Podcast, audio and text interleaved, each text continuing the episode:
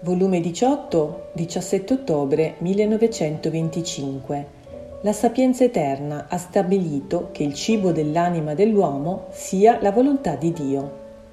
Dopo due giorni di privazioni amarissime del mio sommo bene Gesù, me lo sono sentito muovere nel mio interno. Mi pareva di vederlo nel mio interno che stava seduto con la testa appoggiata ad una parte della mia spalla con la bocca rivolta sulla mia, in atto di somministrarmi le parole. Io me l'ho stretto e mi sono messa ad ascoltarlo, tutta abbandonandomi in lui. Onde pareva che mi diceva, Figlia mia, la mia volontà è più che cibo. Il cibo dà la forza al corpo, lo riscalda, aumenta il sangue, ravviva l'intelligenza che sta affievolita, mette il brio in tutte le membra, e spinge la creatura a nuove opere e sacrifici. Invece, una che sta digiuna, non dando il cibo necessario al suo corpo, è debole, fredda, povera di sangue, l'intelligenza affievolita, spossata in tutte le membra che la porta alla mestizia e la spinge a non far nulla, senza voglia di sacrificarsi in nulla.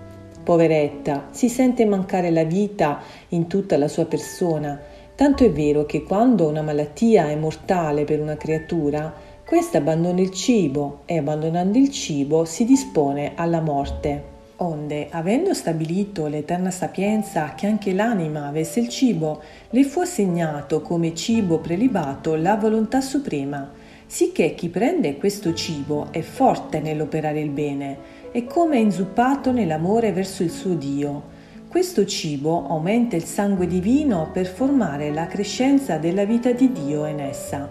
Come sole riflette nella sua intelligenza per farle conoscere il suo creatore e formarsi a sua somiglianza.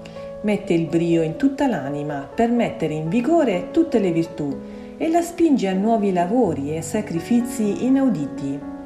Il cibo della mia volontà si dà ad ogni istante, ad ogni respiro, di notte, di giorno, in ogni cosa e quante volte si vuole. Né c'è da temere, come con il cibo corporale, che prendendone molto fa danno e produce anche le malattie. No, no, quanto più si prende, più fortifica ed eleva l'anima alla somiglianza del suo creatore si può stare sempre con la bocca aperta in atto di prendere questo cibo celeste. Tutto al contrario per chi non prende questo cibo della mia volontà. Per chi non lo prende affatto, si può dire che si dispone a morire eternamente. Per chi si ciba di rado è debole e incostante nel bene, è freddo nell'amore e povero di sangue divino, in modo che cresce come anemica in esso la vita divina. La luce della sua intelligenza è tanto scarsa che poco nulla conosce del suo creatore e non conoscendolo la sua somiglianza è lontana da lui per quanto è lontano dal cibo della sua volontà. E senza brio nell'operare il bene perché non ha cibo sufficiente e ora gli scappa la pazienza, ora la carità, ora il distacco di tutto sicché le povere virtù vivono come strangolate senza il cibo sufficiente della mia volontà. Ah, se si potesse vedere un'anima priva di questo cibo celeste, ci sarebbe da piangere, tante sono le miserie e le schifezze di cui è coperta. Ma però c'è più da compatire se si vede una creatura digiuna del cibo corporale, perché molte volte le mancano i mezzi per comprarlo Invece il cibo della mia volontà si dà gratuitamente, quindi chi non lo prende merita la condanna e la condanna se la forma lei stessa perché ha rigettato il cibo che gli dava la vita.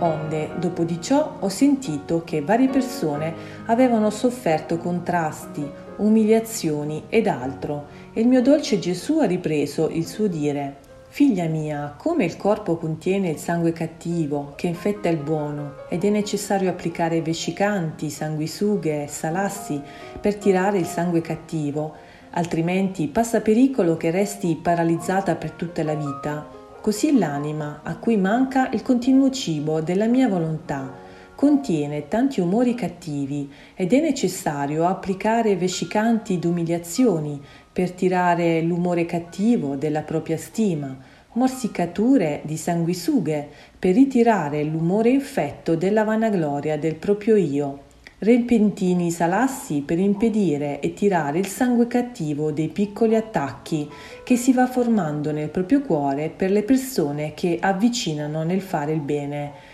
Altrimenti quegli umori crescerebbero tanto da infettare tutto ciò che fanno, in modo da restare paralizzate nel bene per tutta la vita.